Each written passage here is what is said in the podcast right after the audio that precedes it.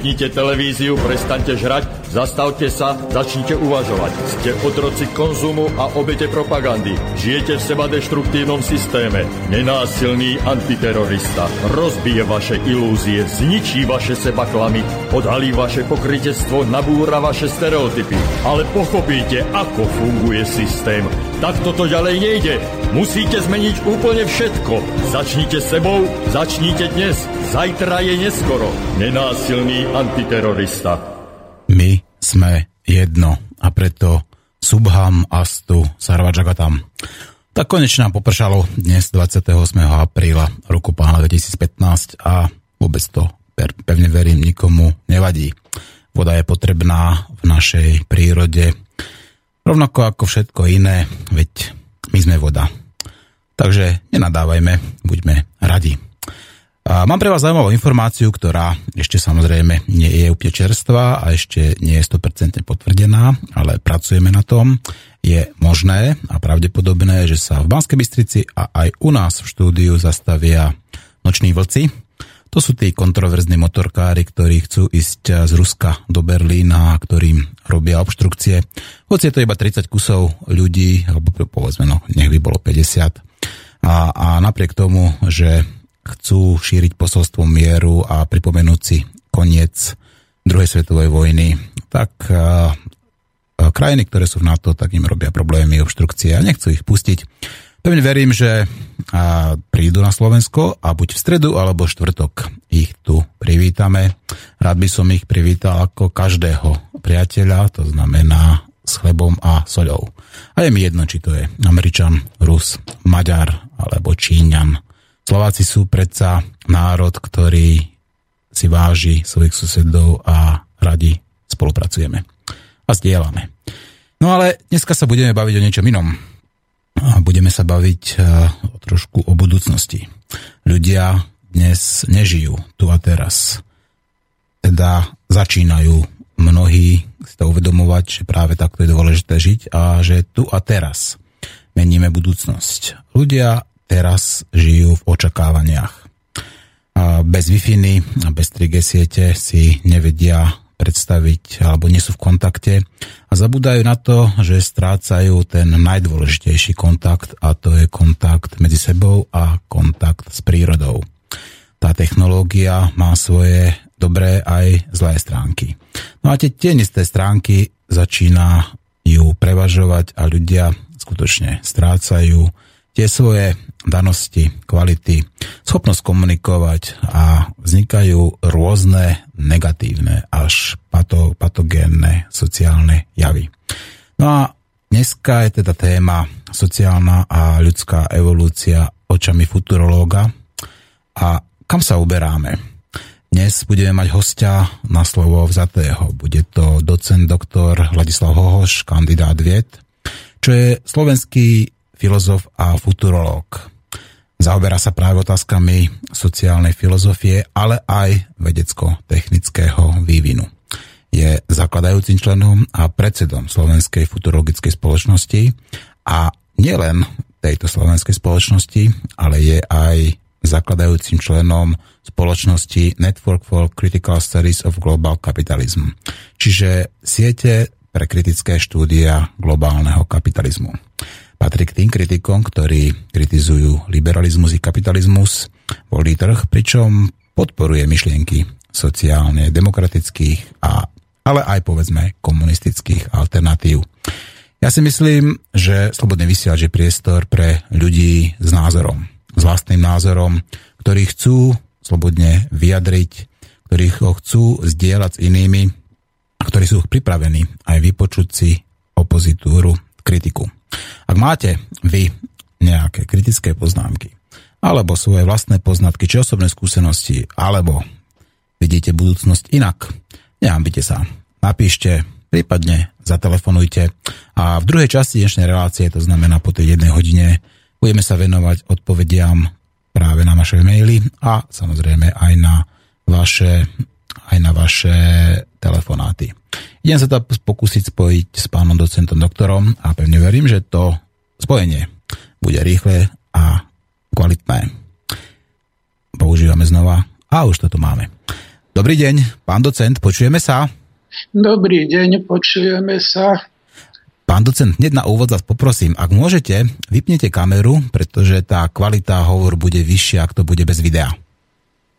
No ale problém je v tom, že v kamere je mikrofon. Ale kameru môžete vypnúť iba, tam máte také tlačítko a bez, bez kamery, iba stačí, keď ho stlačíte, tak on sa vypne iba kamera a mikrofón zostane v poriadku.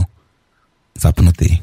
Vidíte ho priamo pred sebou, by ste to mali mať naľavo. V strede, naľavo, ak máte ten červené tlačítko, tak tam je kamera.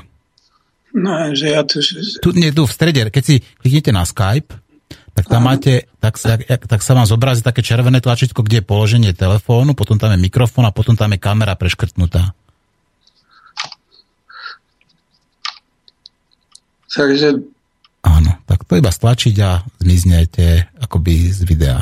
A no po... mám len to nerušiť a tak. Ale klikli ste si ako na ten, na ten obrázok, kde, kde ste vy na Skype? Jaj. Aha. Tak. A keby to, keby to nešlo, tak samozrejme nevadí. Ja si myslím, že to spojenie zvládneme prípadne aj s tým videom. Také, no, čo je toto? Prečo ja... Také tri modré, eh, tri modré tlačítka sú tam aj jedno červené. A jedno červené je telefón, ukončiť Áno, áno, hneď naľavo od toho je taká kamera preškrtnutá na druhej strane. Máte to tak, alebo máte nejakú inú Kameru preškrtnutú tu nemám. Tak to necháme tak v poriadku. Nič sa nedieje. Ja si myslím, že to... Tu je strmte svoj mikrofón, tak to asi nie. To nie. A vypnúť video. Áno, to je ono. To je ono. Perfektne. Tak sa nám to podarilo. Tak ja vás vítam v éteri Slobodného vysielača a veľmi sa teším na dnešnú reláciu. Dnešná relácia bude o sociálnej a ľudskej evolúcie. Vašimi očami, očami futurológa. Už ste u nás v rádiu boli a vieme, že takmer celý život sa venujete skúmaniu budúcnosti. A pán docent, dok, docent doktor, chcem sa vás pýtať najprv. Chcete nám povedať, ako sa môže vyvíjať ten vedecko-technický vývoj našej spoločnosti, alebo sa vrhneme rovno na sociálnu evolúciu a pravdepodobné možnosti jej vývoja?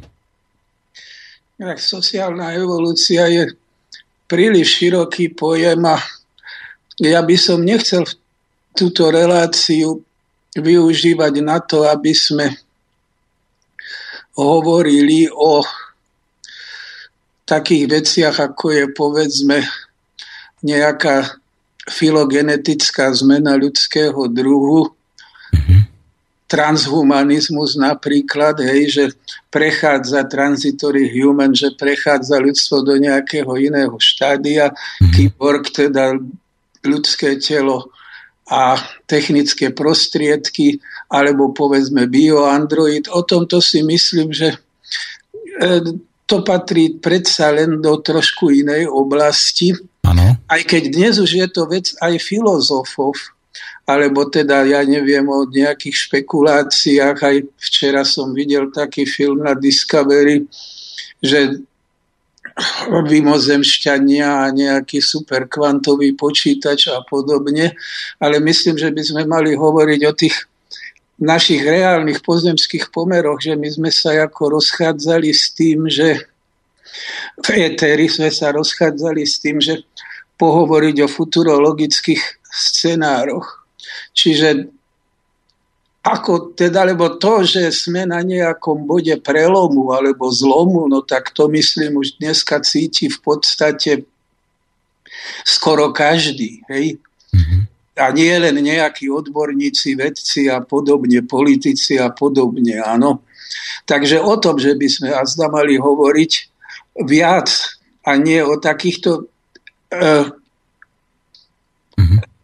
problémoch evolúcie, no s tou evolúciou je to asi takto, povedal T.R. Desjardins, hej, lebo u neho je tá evolúcia naozaj kozmická, hej, tá novosféra sa to volá, alebo sféra rozumu, teda to kozmické vedomie vyššieho stupňa. No, a on to v podstate ukončil tým, že dobre, tak možno, že sa to ako pozemskej civilizácii podarí, teda že sa povznesie na ten vyšší stupeň, a, alebo sa jej to nepodarí.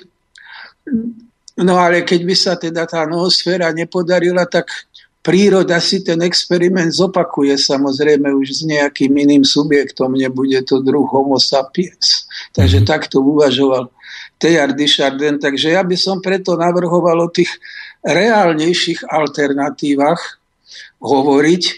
A keď by sme mali začať hovoriť o týchto reálnejších alternatívach, no tak táto situácia súčasná a východiskom by malo byť, že je situáciou ako to pomenoval pápež František, rozkuskovanej vojny, alebo môžeme povedať teda situáciou pred vojnovou. V každom prípade teda o tom, že ako, lebo myslím si, že potom každý zdravo rozmýšľajúci človek by si mal položiť otázku, ako tú vojnu odvrátiť, pokiaľ náhodou z ideologických dôvodov nie je stupencom vojny. No a od toho by sme mohli rozvinúť potom VR možnosti. Výborne. Samozrejme, váš scenár je pre mňa nie že príkazom, ale je pre mňa ako výborným programom, ktorý môžeme naplniť. Ale takú medzi otázku dám. Vy ste sa nechceli venovať akoby tej ľudskej evolúcii a hovorili ste, že sa nebudeme zaoberať tou filogenetikou ani povedzme a tými kyborgami napríklad alebo tak ďalej. Ale Napriek tomu je to taká otázka. Všimli ste si, že čoraz viacej sa píše akoby o, že sa rodia nové deti? Počuli ste už o indigových deťoch, počuli ste o kryštáľových deťoch, počuli ste o dúhových deťoch? Nie je toto povedzme nejaký taký prvý znak práve tej filogenetickej zmeny ako, alebo tej našej ľudskej evolúcie, že človek sa začína teda prirodzene ako povedzme meniť v rámci ako evolúcie svojho vlastného druhu? No, keď je to koevolúcia, tak to znamená, že samozrejme aj filogenéza nie je niečo absolútne nemenné, teda dajme tomu od jednorazového aktu stvorenia dané. Samozrejme, že sa ono mení, hej. Mení sa tak povediac nebadateľne a v dlhších intervaloch. No určité signály, že nejaká zmena sa, že nejaké znaky zmeny sa dajú v súčasnosti zachytiť, sú mi známe, ale k tomuto sa ja naozaj neviem vyjadriť, že a nejaký proste e, cyklus, ako e, hovoríte, indigové deti, k tomuto sa naozaj neviem vyjadriť, jednak nepoznám a jednak nie, tu nás sa skutočne ako filozof nebudem špekulovať, to si nedovolím, lebo neviem ale musíme byť zrejme pripravení na nejaké zmeny, ktoré možno už dlhší čas nebadane prebiehali a teraz dajme tomu už dávajú o sebe vedieť, lebo ten zrod nového je tiež taký nejaký zložitý proces a to nové sa proste nejako etabluje a to, hej, sa môže, to môže nejakým, spôsob, nejakým spôsobom aj dlhšie trvať. Takže k tomuto ja sa neviem vyjadriť, ale jedna vec, ktorá je evidentná, nielen preto, že čítam práce Františka Koukolíka a nielen z zburu deprivantov, ale že naozaj proste ja ten psychický stav by som povedal ako ľudstva je veľmi varovným symptómom. A v podstate proste niečo sa stalo alebo niečo sa stáva aj v tomto smere. Takže ono to asi jedno s druhým súvisí, ale na toto by bolo treba naozaj iného odborníka si zavolať z inej oblasti. Tak v tom prípade sa vrátime k teda tej sociálnej evolúcii a skúsime teda zistiť, a kam sa uberá ten náš, náš sociálny systém. Či bude, povedzme, naďalej toto, ten liberálny kapitalizmus nejakým spôsobom ovplyvňovať dianie vo svete, alebo príde k nejakej prirodzenej nenásilnej zmene, či už evolučnej alebo revolučnej. Ako to vidíte teda v tomto našom spoločenskom systéme? Ako, aké sú tam hranice alebo aké sú tam termíny? Kedy sa môžeme čakať nejaké závažné zmeny? No tak, keď ste toto povedali, tak to je na dvojhodinovú reláciu, vlastne súbor otázok, takže si myslím, že môžeme postupne nejako to rozvíjať, áno. Nech sa páči. Že začal by som teda tým, začal som tou vojnou, ja naozaj nechcem strašiť, ono mi to aj priatelia, pravda, keď čítajú moje texty v slove, tak mi hovoria, že prečo vždycky teda sa tam objavuje tento tón alebo tento aspekt. No ja si myslím, že ako tá pozícia pštrosa, hej, že je hlava do piesku, áno, tak, že nie je na mieste. Čiže ja by som najprv vymedzil takých, by som povedal, 5 trendov, totiž som veľmi premýšľal, že ako začať túto reláciu, tak som takých 5 trendov hej, vidím v súčasnosti, ktorými by sme sa mali zaoberať, áno, a od ktorých sa potom môžu odvíjať aj nejaké možné scenáre. Teda ten prvý som už naznačil, tá hrozba vojny, a tu už potom je samozrejme možné robiť analogie s rokom 1914 alebo 1938, to už ako by som nechal na úvahu. Analogie sú, ako môžu byť inštruktívne, len treba samozrejme ich používať s určitou rezervou a s rozvahou a proste vo zvedomím širšieho kontextu s určitou akrýbiou. Takže prvý bod vojna, druhý bod by bol hlad a preľudnenie, no tak už je na 7,5, že No áno, áno, áno, ten, ale napriek tomu, ako produkujeme dostatok potravín pre 9 miliard obyvateľov. Áno, a napriek tomu je teda hlad a v áno. podstate jedna tretina planety áno, nemôže uspokojiť svoje základné potreby. Tak nad týmto sa potom treba zamyslieť. Hej? Ten tretí bod, no tak to by bola naša ekologická základňa, alebo teda samozrejme tá príroda, ktorej sme neoddeliteľnou súčasťou, aj keď my sa ako kultúra vydelujeme. Čo je chybou, predpokladám, že? No tak musíme sa vydeliť totižto. Tá kultúrna evolúcia prebieha oveľa rýchlejšie než tá prírodná a tá kultúrna evolúcia vlastne umožnila, aby človek nebol závislý od prírodných síl. Áno, tak ako povedzme tej spoločnosti lovcov a zberačov, ale na druhej strane to neznamená, že sa môžeme od prírody úplne oddeliť, to nemôžeme, to je ako... No, aj keby sme kolonizovali iné planety, tak tam so sebou vyvezieme aj časť teda našej pozemskej prírody a biosféry, čiže toto nejde. Takže tá ekologický základ, napríklad práve bola v Čechách zverejnená ústava Zeme, o čo sa zaslúžil profesor Šmajs, tak aj o tom môžeme potom bližšie pohovoriť. Výborne.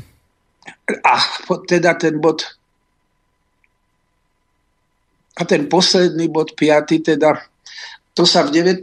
storočí to Hegel a Marx spomenovali odsudzenie a ja by som dnes povedal, že psychosociálne deformácie človeka. Teda tu už prechádzame samozrejme od filogenézy k ontogenéze. Mm-hmm. A že toto je to varovné. Toto je to varovné. Aj keď na vašu otázku o rodení detí naozaj som zodpovedať nevedel, ale tento symptóm vnímam. Mm-hmm. No výborne, tak si to krásne teda takýmto spôsobom uviedol, naplánoval jednotlivé body, nech sa páči. Takže prvá bude tá hrozba vojny. A prečo, má, prečo nám zasa po x rokoch, po veľmi zlých skúsenostiach, či už z prvej svetovej vojny alebo z druhej svetovej vojny, znova hrozí vojna? Tak vezmime si to asi takto, že keď bola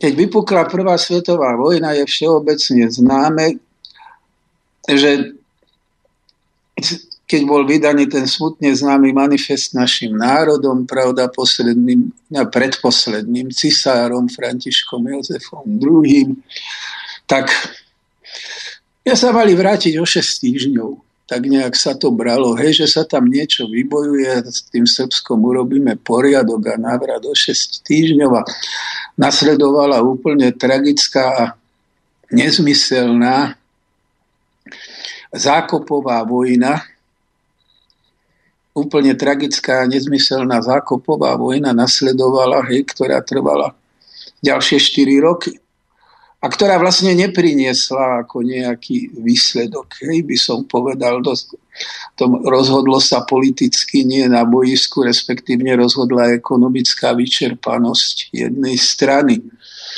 No a bolo zase snaha, urobme spoločnosť národov, toto sa už nesmie opakovať. To bola prvá priemyselná vojna v dejinách, preto má aj také tragické dôsledky.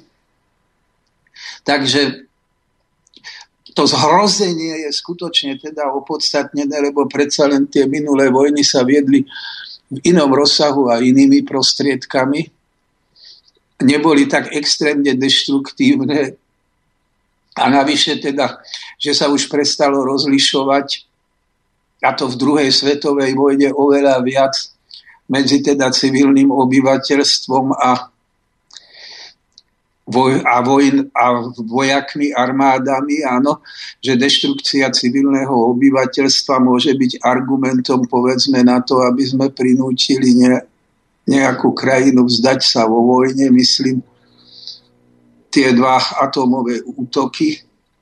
No tak a, zase po druhej svetovej vojne spoločnosť národov a toto sa už nesmie opakovať, áno práve ten versajský mier vlastne po prvej svetovej vojne už zakladal to riziko opakovania.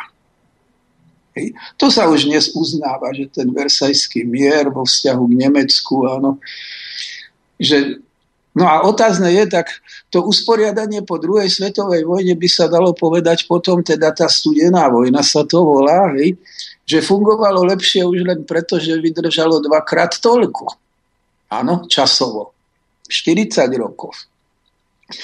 No a, ale zase by tie problémy, tie základné problémy vlastne povojnového usporiadania my stále ešte nemáme doriešené od roku 1914.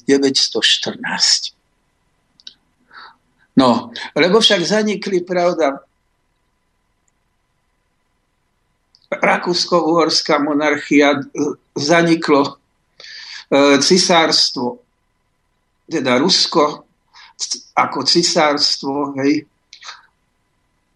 E, tam vznikla iná mocnosť, ktorá vlastne nadvezovala na ten imperiálny odkaz carského Ruska. No a zanikla otomanská ríša. No a povedzme, že zanikom studenej vojny už by sme, dajme tomu, mohli povedať, že ten rozpad podunajskej monarchie a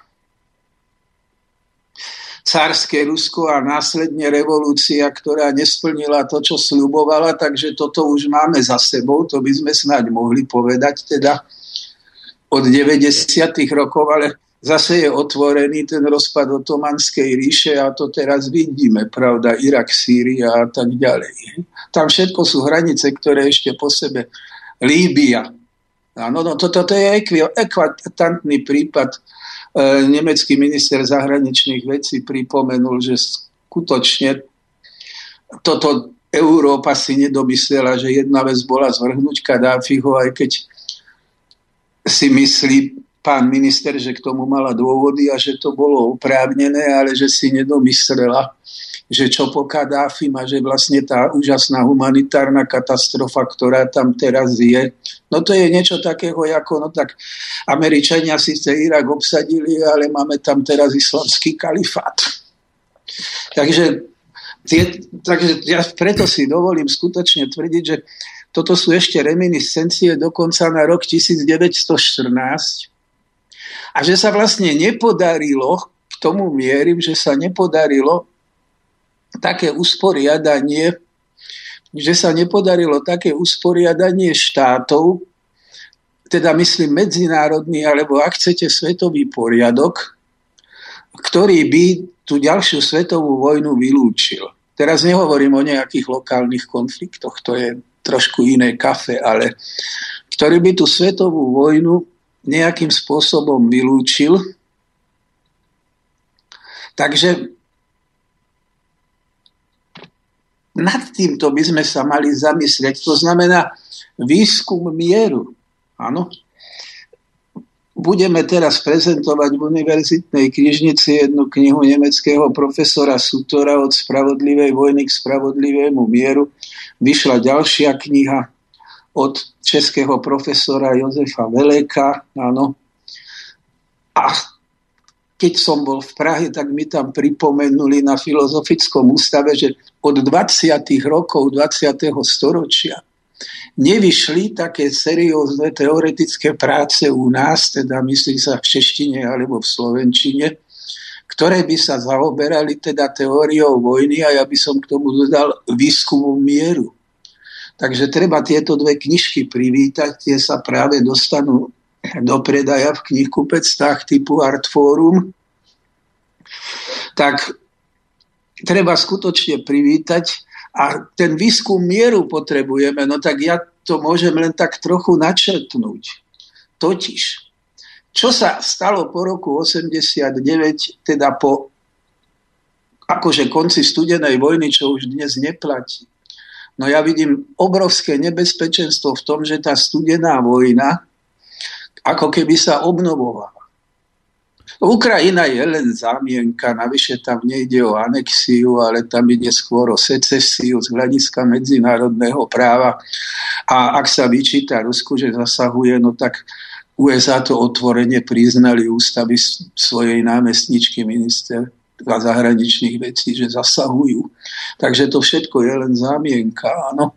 Ale máme naozaj záujem na tom, aby sa znovu reprodukovala studená vojna že či toto je ako v záujme budúcnosti. Totiž ide o ten nový svetový poriadok. Po 90. rokoch počas prezidentstva Georgia Busha mladšieho tak sa hovorilo o novom svetovom poriadku, ale v zmysle teda, že garantom bude impérium, teda moc USA, ktorá teda zaručí, povedzme, áno, tým, že má svoje vojenské sily po celom svete, že môže garantovať námorné cesty a tak ďalej, že zaručí Pax Amerikána. No ale ukázalo sa, že to jednoducho nefunguje. Že dnes už je tá konfigurácia planetárna z hľadiska teda politického. Teraz o tom hovorím. Áno, politická mapa sveta taká, že tým garantom nemôže byť jedno impérium a že naopak vlastne to, tie akcie, ktoré mali teda nastoliť moc impéria, boli v podstate kontraproduktívne. Aj pre samotné Spojené štáty a dnes to uznávajú. Uznáva to napríklad aj taká autorita ako Zbigniew Bržezinsky, ktorý je naozaj expert na práve mocenské rovnováhu a zahraničnú politiku. Takže zrejme tých mocenských centier bude viac. V podstate je možné si ich, pravda, namodelovať, áno. No tak 3, 5, hej, 7 to už je vec potom videnia geopolitického. Putin o tom A... dokonca hovoril, ak si dobre pamätám, on hovoril nejakej policentrickej uh, policentrickej vláde. To znamená, že to usporiadanie je podľa sveta, podľa neho eh, podľa toho valdajského prejavu by malo byť nie ako v jednom centre, ale práve ako v viacerých. Presne tak, ako hovoríte. Áno, tak valdajský prejav je vlastne o tom, hej, že tu nemôže byť ako že Pax Americana proste nefunguje, že tu nemôže byť jedno mocenské centrum.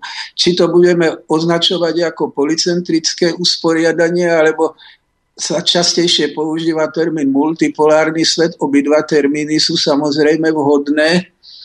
No a jednoznačne môžem ale povedať teda jednu vec. Rusko a Čína sú dnes v postavení, že ten jednopolárny svet, jak sa zvykne hovoriť, áno, tak nebudú akceptovať a nemôžu akceptovať. Ani neakceptujú, veď to vidíme, že tu práve toto je ten záradok toho konfliktu. Keď sa tá hegemónia Spojených štátov neakceptuje a neakceptovaná nielen v tej geopolitickej rovine, ale nie je akceptovaná ale aj na tej najnižšej.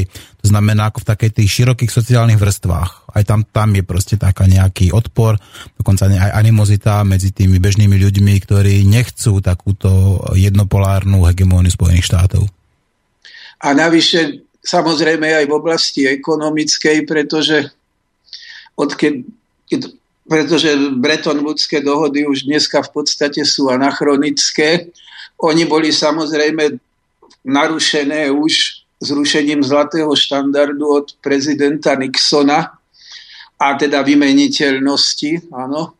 Ale dnes už to je anachronizmus, no tak si len pozrime na to, že odmietali v podstate 10 ročie USA v Medzinárodnom menovom fonde a Svetovej banke výsť v ústrety Číne, teda aby tam mala postavenie primerané svojej ekonomickej váhe. Vždycky to odložili a s nejakými výhovorkami prišli. No tak čo urobili Číňania?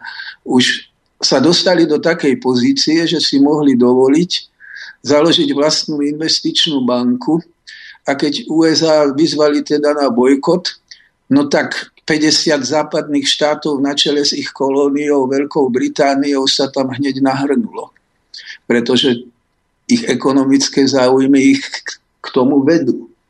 Takže už aj ekonomicky a navyše tá otázka toho obrovského deficitu, alebo teda toho, že nikto nevie, koľko obežíva je, myslím, dolára v obehu, lebo USA z tej pozície svetovej rezervnej meny môžu monetarizovať svoj dlh. Im nikto nemôže ako Grekom povedať zaplaťte, hej, alebo teda vyhlaste bankrot, pretože oni nemusia vyhlásiť bankrot, pretože ten dlh je monetarizovaný, oni môžu tlačiť Mm-hmm. Ďalšie a ďalšie. A napriek, napriek tomu, dá sa povedať, každý rok majú e, kvôli tomu zvyšovaniu toho dlhového stropu, ktoré musí prejsť kongresom a senátom, napriek tomu sa pravidelne už teraz v poslednej dobe o, hovorí, o, že sú na hranici bankrotu. Dokonca no už boli, áno, už boli aj v nejakom nutenom, nutenej správe alebo takej tom, takom tom takmer defaulte, že? Áno, takmer default, nakoniec však majú vynikajúcich odborníkov, ekonómov, ktorí samozrejme toto vedia. Áno, ale môžu si to dovoliť, by som povedal, z hľadiska tohto postavenia. Čiže čo bude treba riešiť?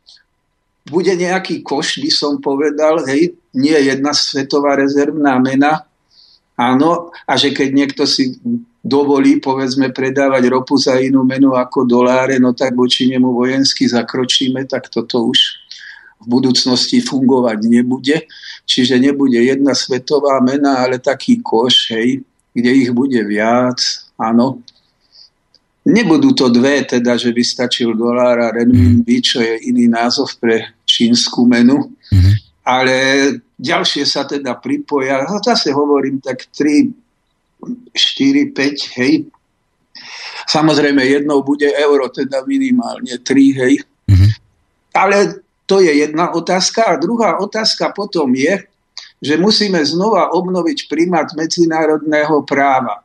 Lebo keď po roku 90 tá moc samozrejme Sovietskeho zväzu, áno, teda by som povedal ten plot, ktorý mali tie dve super veľmoci ako medzi sebe, sebou, tak ten vlastne padol.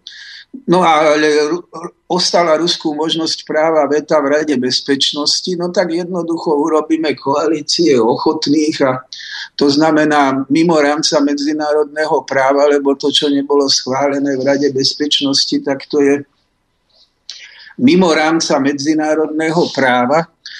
No tak mimo tohto rámca jednoducho proste budeme zakročovať vo svete tak, ako my uznáme za vhodné. No tak to, to znamená, by som povedal, veľkú ako dehonestáciu medzinárodného práva. No áno, samozrejme, ja nehovorím, že to pripojenie Krymu, ktoré ale tým, že je legitimizované referendum, tak bolo secesiou, že odporuje princípom medzinárodného práva, no odporuje, odporuje. No, no každá... dobre, že to medzinárodné právo už je v rozklade povedzme od humanitárneho bombardovania v Kosove. Áno. A od tých ďalších áno, opatrení, ktoré sa diali napríklad v Iraku. Áno. Pokiaľ ide o Líbiu, no tak vtedy ako Rusko právo veta neuplatnilo, zdržalo sa, takže to je akože posvetené, áno.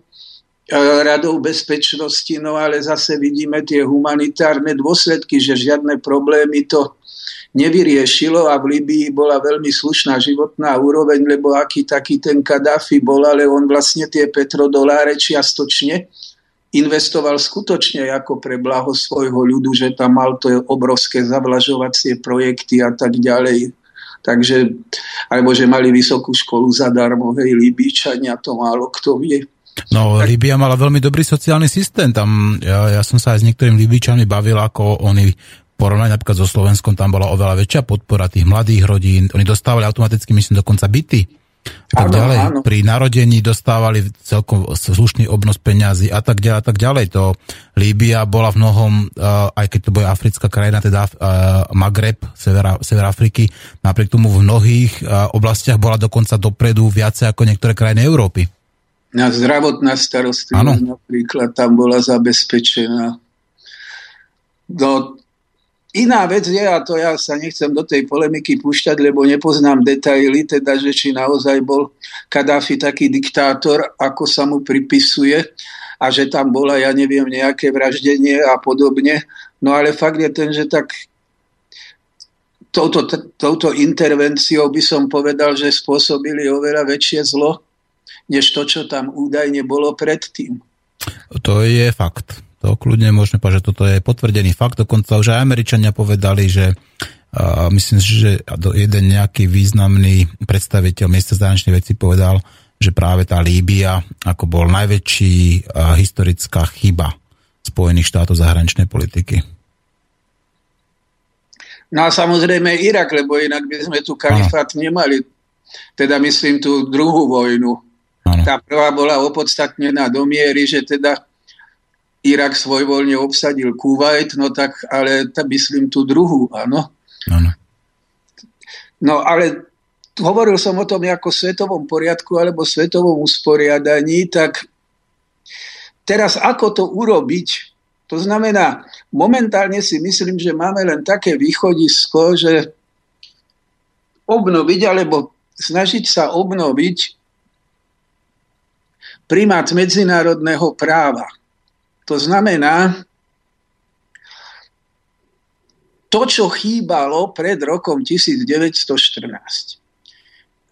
V stredoškolskom dejepise žiaci by mali vedieť, že pred rokom 1914 bol nejaký koncert národov a tých 5 mocností by mali vedieť vymenovať.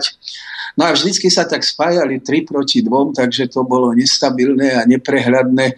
To, kto chce, nech si prečíta Christofera Clarka na mesačníci. Áno, že ako to vlastne toto nestabilné usporiadanie viedlo k prvej svetovej vojne.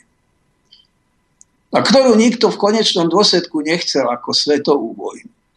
Ale táto situácia sa môže dnes zopakovať, lebo bol som na takom zhromaždení Národného konventu, kde v podstate hovorili ako kvalifikovaní analytici o Ukrajine a zaznel tam názor, že Putin nevie situáciu riešiť inak ako vojenskými prostriedkami, no to by som povedal, že je značné zjednodušenie. Treba naopak sa vyhýbať takej situácii, Zatiaľ, myslím, Putin dokazuje, že mu o tie vojenské prostriedky nejde a dve vojenské víťazstva nevyužil na ďalšie, povedzme, rozšírenie toho separatistického územia, čo už dávno mohol urobiť. Takže tu na ide o to skôr, že aby nebol dotlačený do kúta, že naozaj už nebude mať Rusko inú možnosť obrany. O to ide podľa môjho názoru. Hej, že keď bude obklúčené základňami od Polska po Rumunsko, no a že nebude mať inú možnosť obrany, len vojenskú. A to isté treba povedať o Číne, ktorá primárne z konfucianizmu vyplýva, že nedobývať cudzie krajiny vojensky, ale skôr sa ich snažiť ovládnuť ako kultúrne a ekonomicky. Hej, tak to je v podstate čínska doktrína. Takže No ale keď nebude mať inú možnosť, áno, o to ide, aby sa zase neocitol politik Christopher Clark to tam krásne opisuje, zatlačený do kúta, kde v podstate je presvedčený o tom, že nemá iné východisko, len musí teda vyhlásiť vojnu alebo ísť do vojny. Tejto situácii by sme sa mali vyhnúť.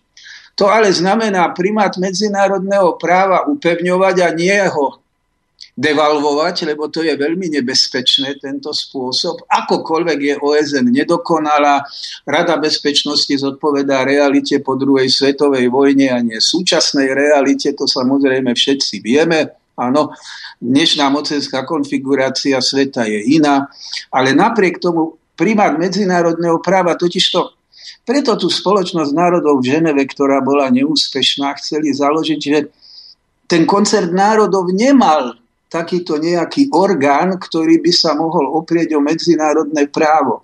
A predsa len sme pokročili a máme aj dokumenty medzinárodného práva uznávané, ratifikované, ktoré pred 100 rokmi neboli. Takže o toto by malo ísť, že nejak sa snažiť, áno, že ten akože koncert národov, teda to, čo nazývame dnes multipolarita, áno, alebo policentrizmus, aby teda mal, mal nejaké garancie a tá garancia potom musí byť aj taká, že na celosvetovej úrovni bude môcť, dajme tomu, tá Rada bezpečnosti, ak, alebo ak sa ten orgán bude volať možno trošku inak, hej, že môže zakročiť voči potenciálnemu agresorovi, ktorý porušuje medzinárodné právo aj vojensky.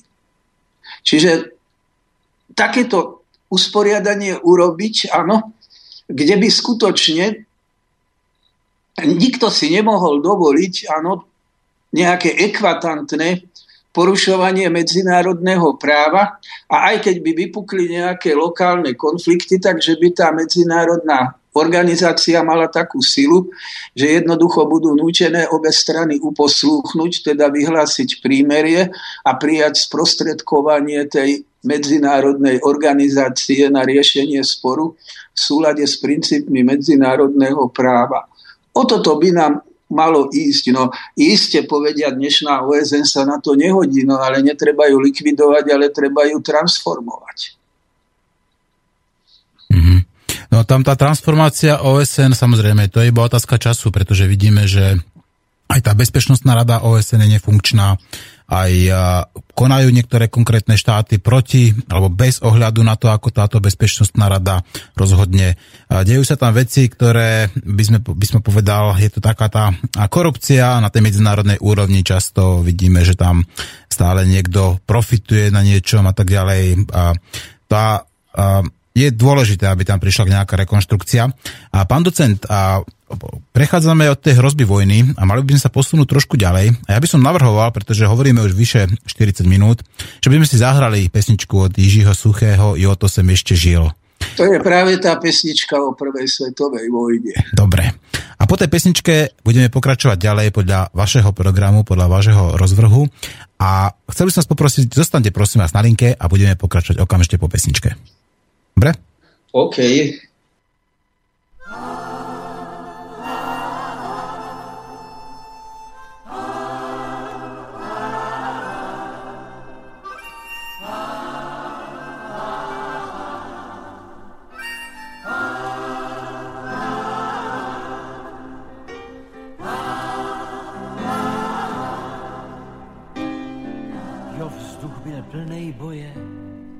jsem tak do něj bliv.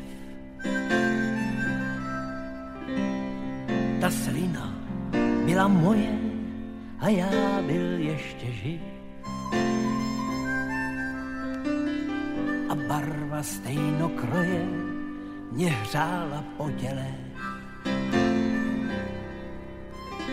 Jo, vzduch byl plnej boje a byla neděle. jsem ještě žil. Jo, to jsem ještě žil. Pak ale přiletěla taková lesklá horká střela uprostřed mýho čela. Našla si mrcha cíl. Jo, to jsem ještě žil. Má náhle si nebe kleklo na poraženou zem.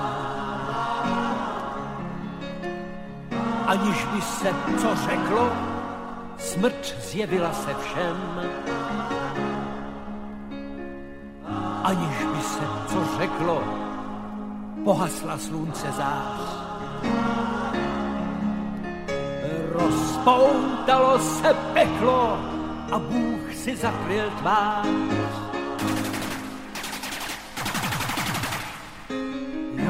To jsem ještě žil. Jo, to jsem ještě žil. Pak ale přiletěla lesklá a horká střela uprostřed mýho čela našla si mrcha cíl. Jo, to jsem ještě žil. Já přesně, proč do rány jsem vlít. Ačkoliv jsem tak děsně chtěl milovat a žít. A štěstí stálo těsně vedle mě celý čas. Já nevěděl jsem přesně, proč náhle vzal ho ďas.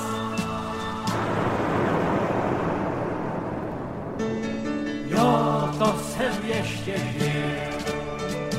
Jo, to jsem ještě žil. Pak ale přiletěla lesklá a horká střela uprostřed mýho čela našla si mrcha cíl. Jo, to jsem ještě žil. Náš přeudatný oddíl se v jatky. A já se blátem rodil a o svý lásce snil. Teď láska měla podíl i na tý smrti snad. Kdybych se nenarodil, sotva bych asi pak.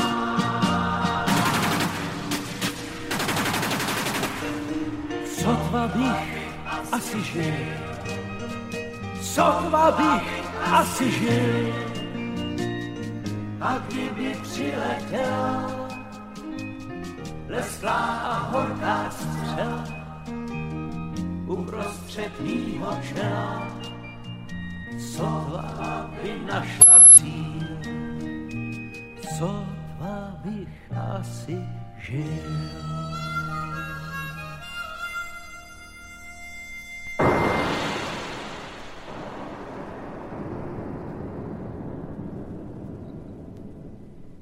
To bola novšia verzia pesničky Jo, to som ešte žil od Jižiho Suchého. No a vypočúvate Slobodný vysielač, reláciu Nenásilný antiterorista s Martinom Urminským a na mikrofóne, respektíve na Skype, máme docenta doktora Ladislava Hohoša, do kandidáta vied, ktorý nám hovorí o tom, čo sa môže stať v budúcnosti. Je to odborník na slov zatý, pretože sa celý život zaoberá futurológiou. Pán docent, počujeme sa? Počujeme sa. No, ja pevne verím, že tá hrozba vojny bude odvrátená a že dokážeme udržať mier, pretože väčšina ľudí bojovať nechce.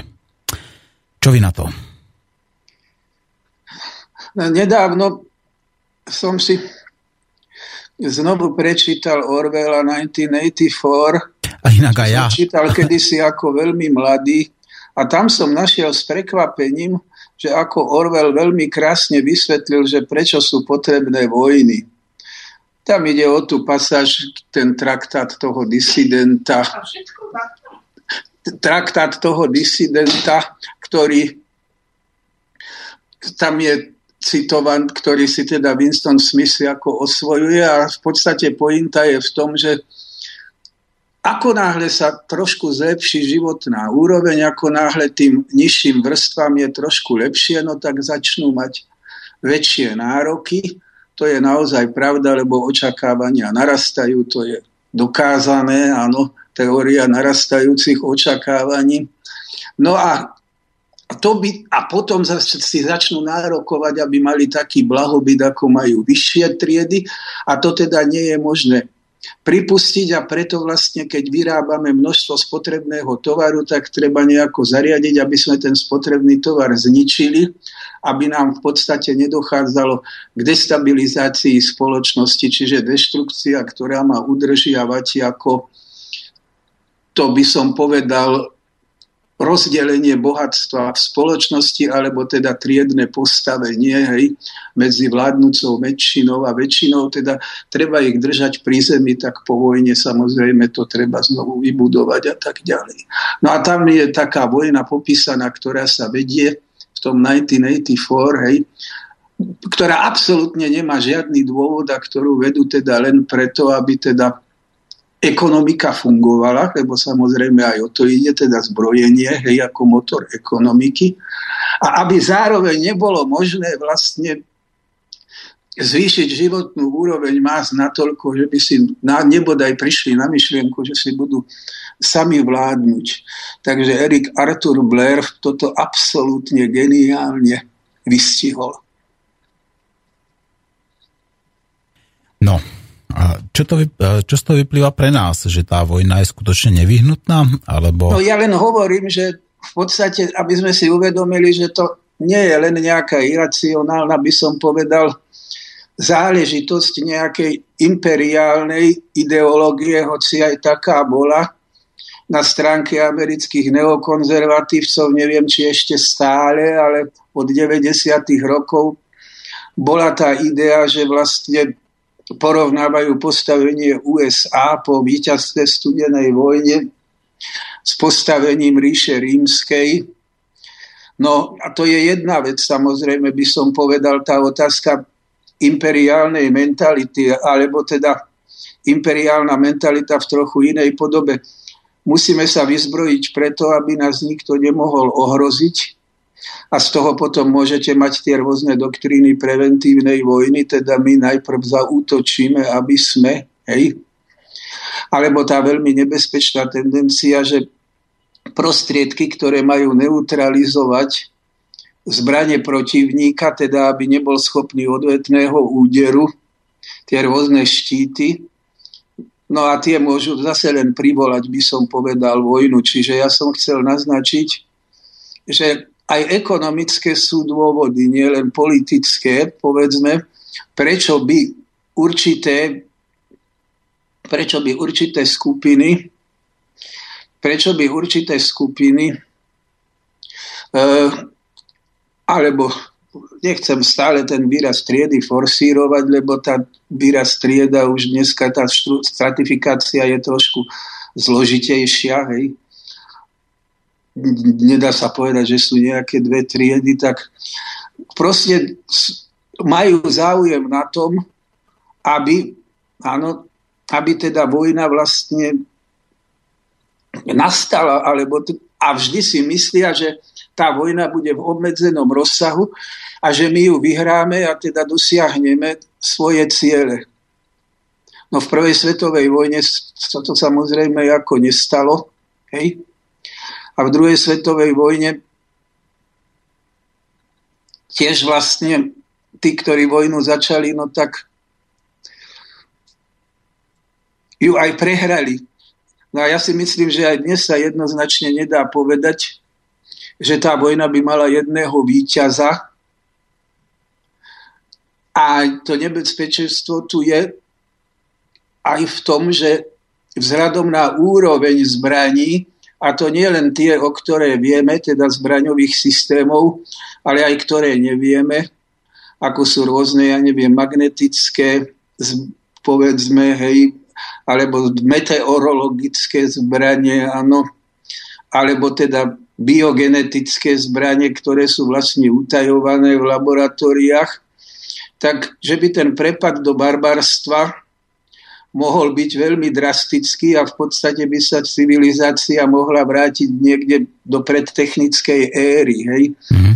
To aj Einstein povedal. V podstate sme nemali stroje, áno. Áno, to Einstein povedal, že, že neviem, s čím, akými zbraniami sa bude bojovať tej tretej svetovej vojne, ale v tej štvrtej to bude znova s nejakými bakulami a papekmi a kijakmi. No tak, alebo kamennými sekerami. Áno, asi tak. V prípade, že? A teda toto, áno, že v podstate sa môžeme dostať niekde pred raný stredovek ešte, hej. Potom, áno, takže to si treba uvedomiť, že technická civilizácia je oveľa zraniteľnejšia než povedzme tie prírodné národy, ktoré žijú na úrovni neolitu. No tie môžeme zničiť tým, že im zničíme prostredie, v ktorom žijú. A z ktorého si oni ako lovci a zberači berú to, čo potrebujú. A tom, hej? Ale v podstate oni prežijú a ich civilizácia prežíva do súčasnosti pokiaľ sa príliš pravda nedotkne, nedostane do styku s našou civilizáciou. No ale technická civilizácia je oveľa zraniteľnejšia, predsa jedna magnetická burka môže vyradiť všetky elektronické prostriedky na celej planete. To nám slnečko kľudne môže urobiť napríklad.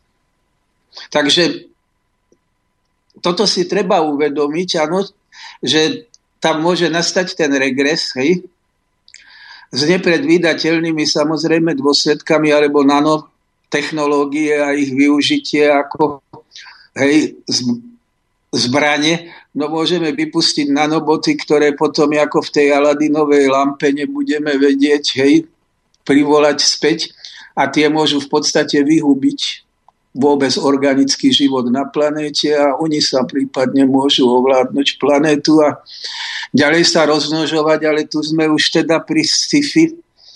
Ja som tým chcel povedať, že za každú cenu skutočne treba sa vyhnúť, áno, vojne. No a ďalší rizikový faktor, čo už si takto, ako si myslím, nie dostatočne uvedomujeme, teda prechádzam od toho bodu 1, tak hľada preľudnenie. Vy ste správne namietli, že tých potravín máme dosť, no iste, že je to otázka distribúcie, čiže je to otázka spôsobu tvorby bohatstva, alebo teda je to otázka tej redistribúcie. ekonomického rastu. No áno, ako tam ide problém tá redistribúcia, pretože tá tvorba v podstate sa môže diať rovnako, ale tá distribúcia by nemala byť vertikálna. To znamená, že nemalo byť v podstate všetko to bohatstvo smerovať hore a rovnako by nemala a v tej ďalšej spoločnosti existovať taká tá vertikálna sociálna stratifikácia a taká tá klasická hierarchia, ale práve naopak ako taká heterarchia, kde by na tých, na tých nižších komunitných úrovniach fungovala taká tá prirodzená hierarchia. Aspoň takto to teda vidím ja. Áno. No a toto keby sa malo realizovať, tak prečo sa to nemôže realizovať? Pretože spôsob tvorby bohatstva je taký, aký je a spôsob ekonomického rastu je taký, aký je. Čiže o tom poviem len pár vied. No, Piketty napísal Kapitál 21.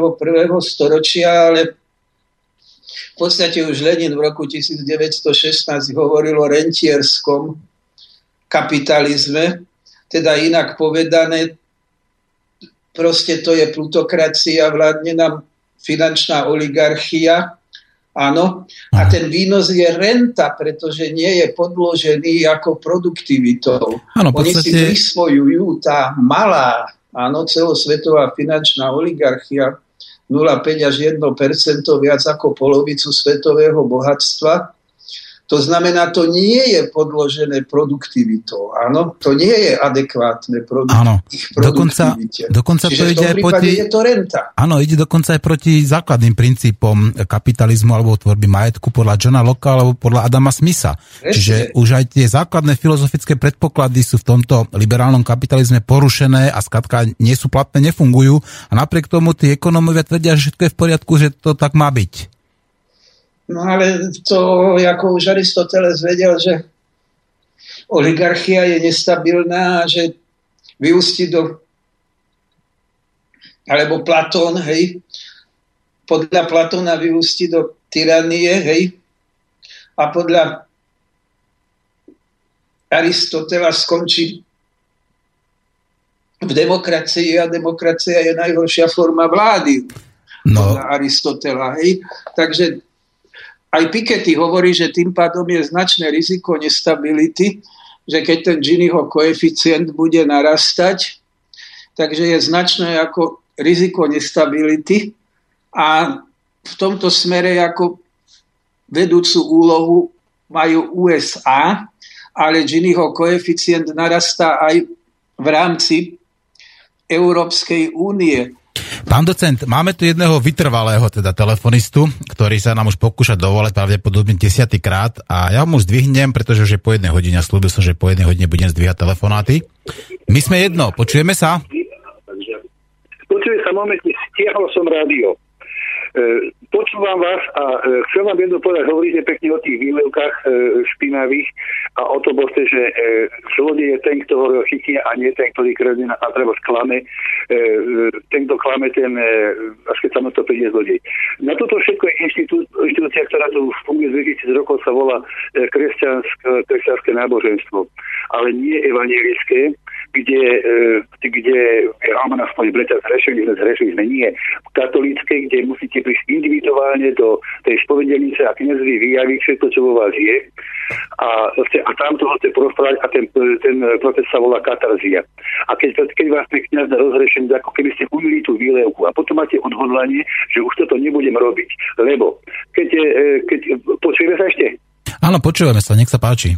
To, lebo e, kresťania napríklad veria v posledný súd, hej, ktorý bude na konci sveta, tak e, nedá sa o nič v podstate iného, ako že keď máte hlave mozgu, proste máte nejaké, ne, ako keď si má nejaké CD alebo to. A všetko, čo v živote proste urobíte dobrého aj zlého, sa na to CD ukladá. A pri poslednom súde vás to takto bude premietnuté a podľa toho budete e, hodnotení. Niekde tomu hovoria karma. No tak to je karma, my tomu, my to vlastne hovoríme posledný súd. Dobre. No a máte nejakú otázku na pána docenta? Viete čo, ani nie, proste, ale chcem proste povedať, že to riešili tak z vedeckej stránky, ale to tento inštitút spozná 2000 rokov. Uh-huh. Dobre, a veľmi pekne ďakujeme za váš telefonát a zavolajte na budúce. Do počutia. No, a pán spomínal teda, že kresťanské náboženstvo, že môže byť povedzme nejakým takým tým východiskom. A ako sa, pán docent, vy pozeráte na to a z hľadiska budúcnosti náboženstiev, ako sú náboženstva nejakou jednou z tých ciest, ktoré môžu povedzme pozdvihnúť tú duchovnú stránku človeka, zlepšiť morálku, zlepšiť etiku a povedzme odvrátiť vojnu? No, nekonformný teológ Hans King e, už dávno, už pred štvrť storočím, alebo ešte skôr, uh, inicioval niečo ako parlament svetových náboženstiev. Ja by som samozrejme bol uh, ako 100% za z toho dôvodu, že potrebujeme určitý ako fórum, alebo teda určitý dialog o nejakom, by som povedal, minime globálnej etiky. No, väčšina ustanovení desatora sa dá veľmi dobre použiť, samozrejme. Tie ustanovenia desatora by som potom rozdelil povedzme na dve skupiny. Teda jedna časť platí len pre veriacich, ano, a potom sú tam ale také univerzálne, ktoré platia pre všetkých. Hej. Ale skutočne teda budeme potrebovať nejakú globálnu etiku, to znamená dohodnúť sa na minime princípov vzhľadom na kultúrne rozdiely. Pretože transkulturalizmus, nestačí len multikulturalizmus, že tolerancia k tej druhej kultúre, ale transkulturalizmus, ich vzájomné teda ovplyvňovanie, nielen koexistencia, na základe vzájomného rešpektu. A teraz je otázka, aby sme sa dohodli na nejakých takých základných princípoch, ktoré by celoplanetárne mohlo ľudstvo uznávať a tá, tu potom by som povedal, že tie náboženské rozdiely sú veľmi dôležité. Čiže sú tie tri hlavné svetové náboženstva a samozrejme sekulárny humanizmus, ku ktorému sa ja hlásim. A, a teraz ale ide o to, že si myslím, že tam nie sú prekážky k tomu. Isté sa nezhodneme, dajme tomu, no ja e, rešpektujem a mám úctu k sviatosti zmierenia, ale sám ju nepraktizujem, takže v tomto sa nezhodneme, ale v iných etických, v iných etických princípoch by sme sa samozrejme áno, mohli zhodnúť, hej, a tým aj, aby teda nedochádzalo k tomu, že sa zneužíva náboženstvo, lebo ja to považujem za politické zneužitie a myslím, že aj islamskí teológovia to považujú za politické zneužitie, áno, keď sa hlása džihad v mene nejakých pochybných Áno, tak politických cieľov. Historicky náboženstva boli často zneužívané práve na vyvolanie vojen alebo na vyvolanie nejakej tej neznášanlivosti alebo teda až nenávisti. No a myslím si, že tomuto by sa malo raz navždy zabrániť, aby práve tá spolupráca na základe nejakej tej ekonomickej ekumenizmu napríklad alebo nejakého toho priateľstva a porozumenia medzi tými náboženstvami, aby to tu fungovalo a bolo to takouto zárukou stability a udržania mieru. Áno, to je veľmi dôležité, lebo tam je skutočne značný etický potenciál, pokiaľ môžem hovoriť aspoň o tých troch vedúcich, áno. No tak o konfuciánstve sa dá diskutovať, či je náboženstvom, hej. Ja si skôr myslím, že nie. Tak na to sú rôzne názory, hej, tak štyri dajme tomu, áno. Ale e, toto je veľmi dôležité, aby sme v podstate Tie rozdiely ostanú samozrejme zachované. To zmysel toho transkulturalizmu alebo policentrizmu je v tom, že nedôjde k unifikácii, ale napriek tomu, teda, že bude možné sa dohodnúť na nejakých rozumných princípoch fungovania na tejto planéte. A teraz by som sa vrátil k tomu, čo som chcel teda naznačiť, teda sme hovorili o tom raste. No dnes už je veľmi ako frekventovaný pojem, ktorý sa zdanlivo zdá byť absurdným pojmom, a to negrast. Áno. No v angličtine sa to dá urobiť celkom ľahko, hej. Ako neg grows, hej. To, to negrast používam preto, lebo keby som povedal nerast, áno, ako preklad degrowth, hej, no tak to by bol problém. Slovo nerast má v slovenčine a v češtine iný význam. Tak sme s českými kolegami vymysleli termín negrast, že budeme používať ako degrowth, áno. Takže to neznamená, ja neviem, zrušenie rastu. Nulový rast nemôže byť, to je nezmysel, to môže byť v matematike. Ale to znamená, že nejaký úplne iný, iný spôsob rozvoja, ktorý nebude založený teda na nejakom exponenciálnom raste, lebo to je neudržateľné, to už sme na hranici alebo za hranicou, a kde teda v podstate sa bude rešpektovať homeostáza, áno, Počkajte, homeostáza akoby toho našeho celého organizmu? Myslíte no, teda... tak teda potom je to myslené asi tak, mm-hmm. že homeostáza, že je biosféra, áno. Aha. A potom je samozrejme ľudská spoločnosť. Hej? Mm-hmm. A mhm. to znamená, že ten a ekonomický rast, áno, musí byť v rovnováhe s prírodou. Čiže taký ten trvalo udržateľný uh, rozvoj. Alebo to, Čo trvalo... si viac, aj to, Ešte samozrejme. Mm-hmm ako to vysvetľujú ekológovia, oni to ale často vysvetľujú skôr pasívne. Samozrejme aj tá požiadavka tej zodpovednosti voči budúcim generáciám, lebo tak začal vlastne termín sustainability, áno, zodpovednosť voči budúcim generáciám, to samozrejme je. Ale toto je, by som povedal, čosi viac. No totiž to momentálne sa zdá, ako keby ten ekonomický rast smeroval k pozitívnej spätnej väzbe. No a čo je pozitívna spätná väzba? Mm-hmm. Pozitívna spätná väzba je, keď vám rachne poistka na termostate. Hej? Čiže potom dôjde samozrejme k výbuchu. Áno, to je tá hrozba tej ekologickej katastrofy a tak ďalej. Áno. No ale my potrebujeme negatívnu spätnú väzbu, to znamená, že tá poistka na tom termostate funguje. Áno. Vlastne živé organizmy sa tým reprodukujú. Lebo koniec koncov predsa platí druhý zákon termodynamiky, hej, že narastá entropia, teda ten živý organizmus, ktorý rastie a rozvetvuje sa stále do komplexnejšej štruktúry, tak je proti. Druhému zákonu termodynamiky a udržať sa môže dovtedy, pokiaľ ako dokáže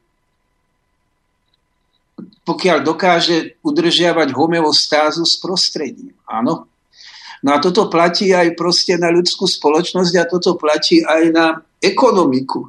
Mhm. Existuje jeden ekonom, Nikolás Rogescu Regen, ktorý v podstate už dávno, ale nikto ho nebral na vedomie v 80.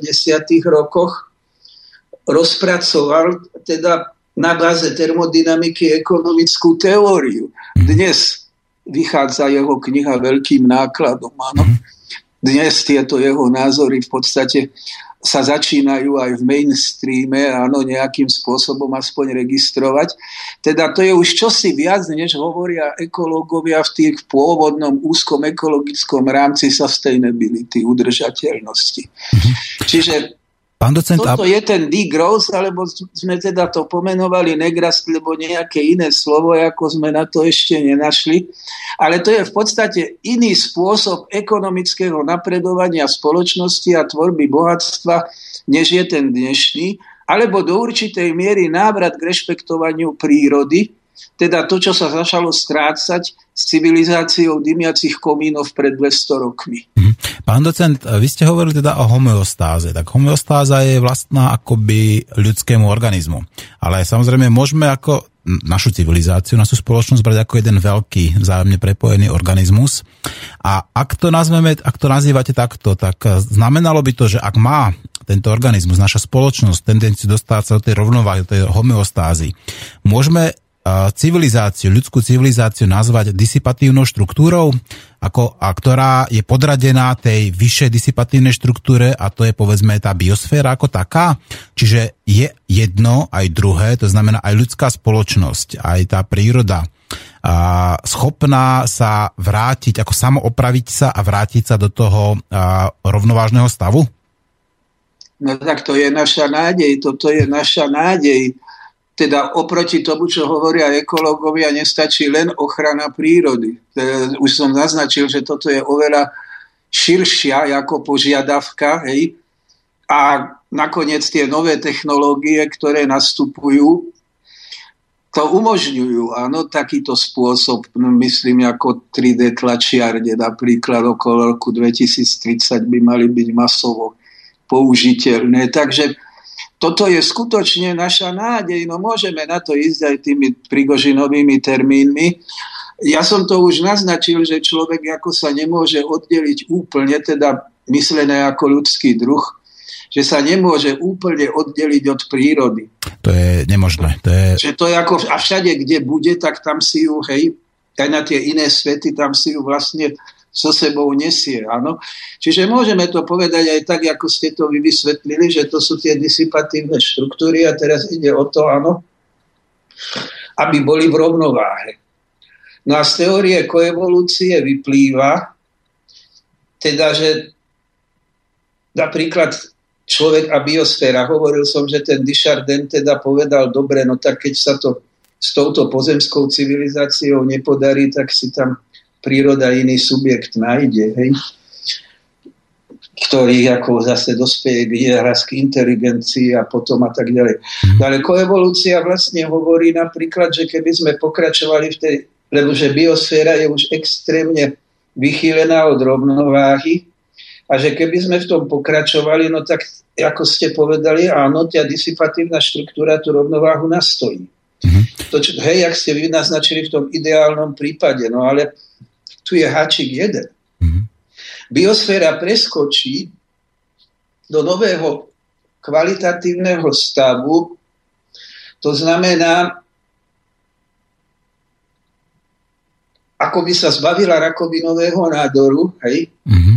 teda civilizácie, no ale bude ten nový kvalitatívny stav, do ktorého preskočí vhodný pre druh Homo sapiens. Mm-hmm. Lebo dnes nám sa... Plancková konštanta garantuje, áno, že toto fyzické prostredie je pre druh Homo sapiens mm-hmm. priaznivé, hej, no tak môžeme celkom určite povedať, že nebude, pretože samozrejme antropocentrizmus je už dnes prekonaný. To a, a navyše, to môže niekto vyznávať. Vy ste hovorili o teórii koevolúcie. Ak v prípade, ak berieme túto teóriu teda a budeme e, brať jej pod, e, pod množinu, teda to parazitická koevolúcia a človek v súčasnosti sa správa teda skôr ako parazitom alebo ako vírusom na v našej biosfére.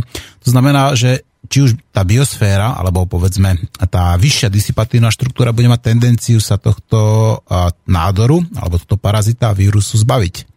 A, bude, a vytvoriť také podmienky, ktoré povedzme nemusia byť vhodné práve pre jeho ďalšie množenie áno, sa. Presne, áno, presne toto, to, aby sme si uvedomili, že tak ako bolo treba si uvedomiť, že človek nie je koruna tvorstva, tak ako si bolo treba uvedomiť, že povedzme Zem nie je ako stredom vesmíru, hej?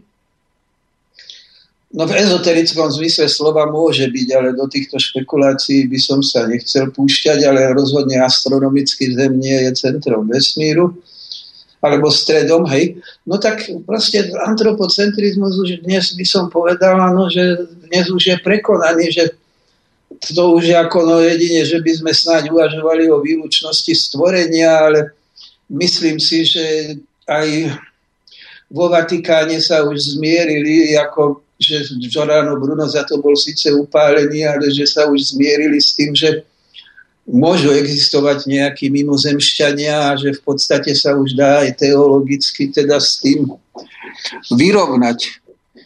Takže o toto ide. O toto ide, že vlastne tá Gája, ak by sme ju brali ako nejaký superorganizmus, tak ona si nejakým spôsobom poradí. Áno. Hm. Ale ľudský druh je vlastne závislý a ľudský druh samozrejme nie je dôvodu predpokladať, že je účelom kozmu. No, pán docent, ja by som navrhoval, už nám zostáva zasa posledných 45 minút necelých do konca relácie a patrilo by sa zahrať ešte nejakú ďalšiu pesničku, aby si aj naši poslucháči trošku zasa usporiadali tie myšlienky, tie kvantá, ktoré dostali práve z tejto relácie. Čo vy na to? Môžeme zahrať Johna Lennona Give Peace a Chance? No ja myslím, že to doplňa vlastne náš predchádzajúci rozhovor o vojne. Takže by sme si mohli pustiť Lenonovú výzvu, na ktorú vlastne doplatil v konečnom dôsledku životom. Tak, tak. E, ľudia, ktorí sa snažili o držanie mieru, či to bol Gandhi, či to bol povedzme Martin Luther King, alebo aj John Lennon, tak práve často skončili takto veľmi zle. Pán docent, zostaňte prosím vás na linke a budeme pokračovať ďalej po chvíľke. Two, one, two, three, four.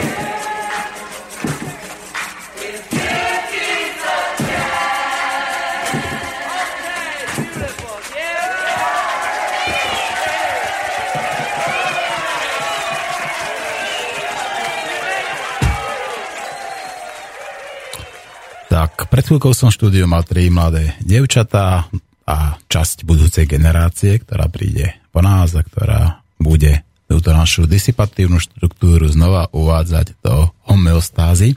No na linke mám pána docenta, docenta doktora Ladislava Hohoša, kandidáta vied, s ktorým sa bavíme práve o tom, ako tá naša budúcnosť môže vyzerať. Bavíme sa teda o tom, čo nás čaká. Pán docent, počujeme sa? Počujeme sa. No, a už sme sa dotkli čiastočne aj tej ekológie, áno. A ideme sa pobaviť aj o tej ústave Zeme, ktorú ste spomínali. Od pána Š- no, Ústava Zeme je vlastne založená na tom, že aj planéta teda tá Gája, keď ju berieme ako nejaký superorganizmus, že by za určitých okolností mala byť brata aj ako právny subjekt a tým by sa samozrejme veľmi posilnila váha opatrení, ktoré majú ako prírodu chrániť. Na toto, stačí, na toto stačí zdravý sedliacký rozum, to čo hovoríte. To by presne tak malo byť, pretože ak môžu byť korporácie brané ako a, osoby, ktoré majú doslova ľudské práva, áno, pretože toto je ten problém, že korporácie majú ľudské práva, tak nevidím jedinú prekážku k tomu, aby ako zem alebo biosféra, alebo povedzme aj dokonca iné bytosti, ktoré tu sú, tak získali takýto status a aby boli brané ako súčasť nejakého celku, aby mali teda tiež práva nielen ľudia, nielen korporácie, ale aj povedzme táto planéta Zem, biosféra. Prepačte, som vás prerušil. Áno, to veľmi dobre ste ma prerušili, presne o toto ide.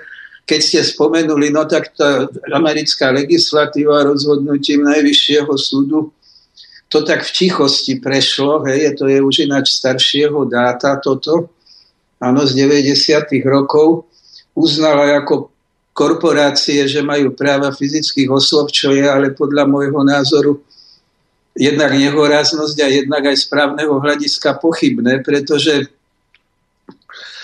e, predsa nemôže korporácia mať ľudské práva, na základe ktorých potom neguje ľudské práva druhých toto ako e, všetko je zamerané na to a v tom vidím hrozbu tej dohody TTIP, čo sa obávam, že Brusel ju ide schváliť, alebo teda doporučiť členským krajinám na ratifikáciu, že to arbitrážne súdnictvo, ktoré v podstate nie je nezávislou súdnou mocou, ako by malo byť teda proste v demokratickom systéme, áno, tak potom tie korporácie naozaj vlastne môžu tvrdiť a už si v jednotlivých prípadoch aj vymohli odškodnenia.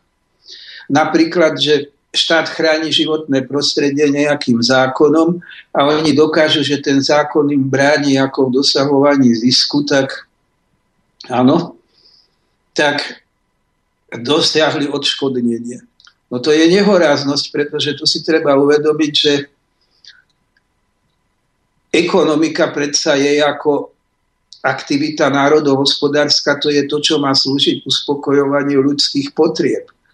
To nie je ako stroj na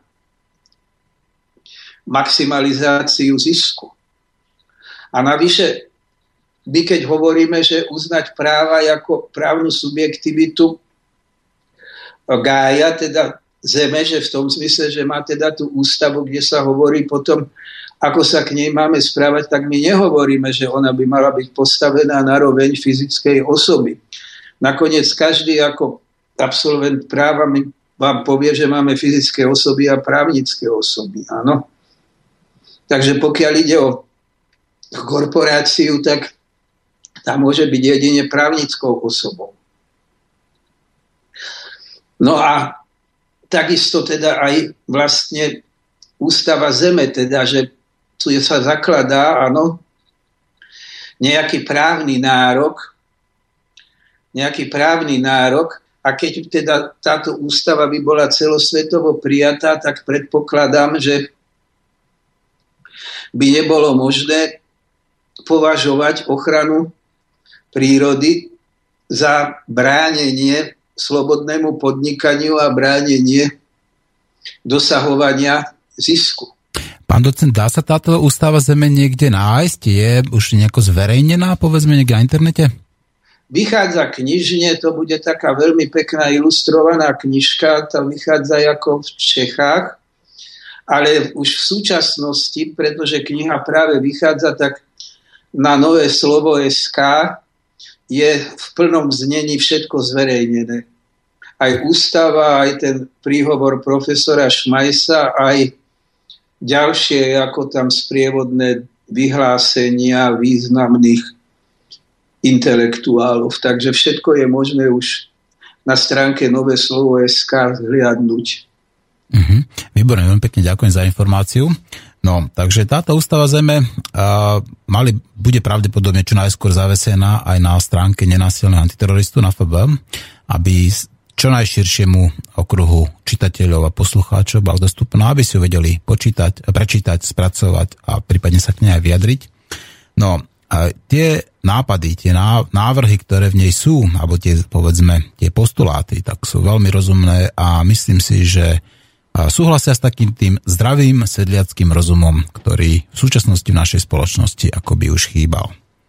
A poďme ďalej, pán, pán docent. Kam sa chceme posunúť po tej ústave Zeme, ktorá je potrebná, ktorá skutočne patrí k takým tým možno uh, nečakaným a príjemným prekvapeniam, ktoré dneska, dneska budem mať.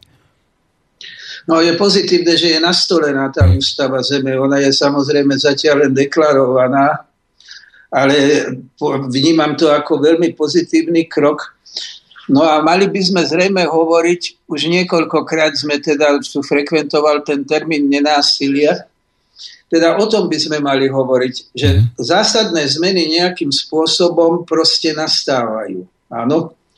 Čo sa týka ekonomiky, ja to odbavím jednou vetou, lebo sa nechcem opakovať oproti tej predchádzajúcej relácii, kde sme o tom hovorili podrobnejšie. Keď máme dve možnosti. Buď teda keynesianstvo, teda za cenu inflácie proste zvyšovať zamestnanosť, áno. Lebo keď budeme ako zvyšovať dopyt, tak potom tým sa bude zvyšovať aj ponuka, alebo teda ten monetarizmus, to znamená tie úsporné opatrenia fiskálne, ktoré vlastne zvýhodňujú najbohatších, ale umrtvujú investície. V tom majú Gréci pravdu. Navyše, nech už sa otvorene povie, že istina greckého dlhu nie je splatiteľná a takisto nie je splatiteľná väčšina, by som povedal, zadlženia jednotlivých štátov na planéte. To je už treba otvorene povedať. Ano. Preto nikto nechce otvorene povedať, stále sa tvária, že tie dlhy sú splatiteľné, ale to, čo sa spláca, nie je istina ale vždy sa splácajú len úroky. To skratka nejde, ako pán docent. Toto sú absolútne nereálne, tí, čo hovoria, že sa to dá splatiť, pretože hovorím teraz, a ja som to už povedal niekoľkokrát v, reláciách, že iba v derivátoch, to znamená iba v odvodených cenných papieroch máme dlhy v, vo výške 10 násobku HDP celej zeme. No to je proste neudržateľné, to jednoducho bude musieť zmiznúť. To... Jeden dobrý spôsob je vojna. Iný dobrý spôsob, čítal som jedného antropológa, ktorý hovorí o tých prírodných národoch. Ja nikdy nepoviem, že sú primitívne, možno človek 20. storočia je primitívnejší. Súhlasím s vami. ktorí žijú v neolite, hej? Áno. Ale prírodné národy, že majú ekonomiku daru. Teda jednak tam nie je možné, aby sa jeden vyvýšil nad druhého, teda tam je to usporiadané tak, že nemôže vzniknúť triedna štruktúra spoločnosti. A jednak ekonomika daru. Hej? To by sme teraz potrebovali, to aj tak treba jednoducho odpísať, anulovať, áno, a umoriť, hej. Proste na iných princípoch bude ako fungovať, áno, tá ekonomika. Hej. E, teda k tomu sa vrátiť, to znamená, ako som hovoril, jedna možnosť, ako sa to dá umoriť, je vojna a v tom prípade víťaz vydrancuje porazených a tým sa to nejakým spôsobom vyrieši, áno. Alebo teda tá druhá možnosť je tá pozitívna transformácia, ja odmietam tú novú spoločnosť nejako pomenovať, áno, lebo zas, keby sme išli tam do komunizmu, tak to by bola ideologická záležitosť, ale v podstate bude to spoločnosť, ktorá bude tvoriť bohatstvo zásadne iným spôsobom. Ja som už naznačil tie 3D tlačiarne, že to znamená globálne korporácie a toto po planéte proste prevážať obrovské kvanta surovín a zdrojov, áno, a z jednej krajiny sa stiahovať do druhej, kde je to lacnejšie a ešte tam vydrancujeme jak kobylky.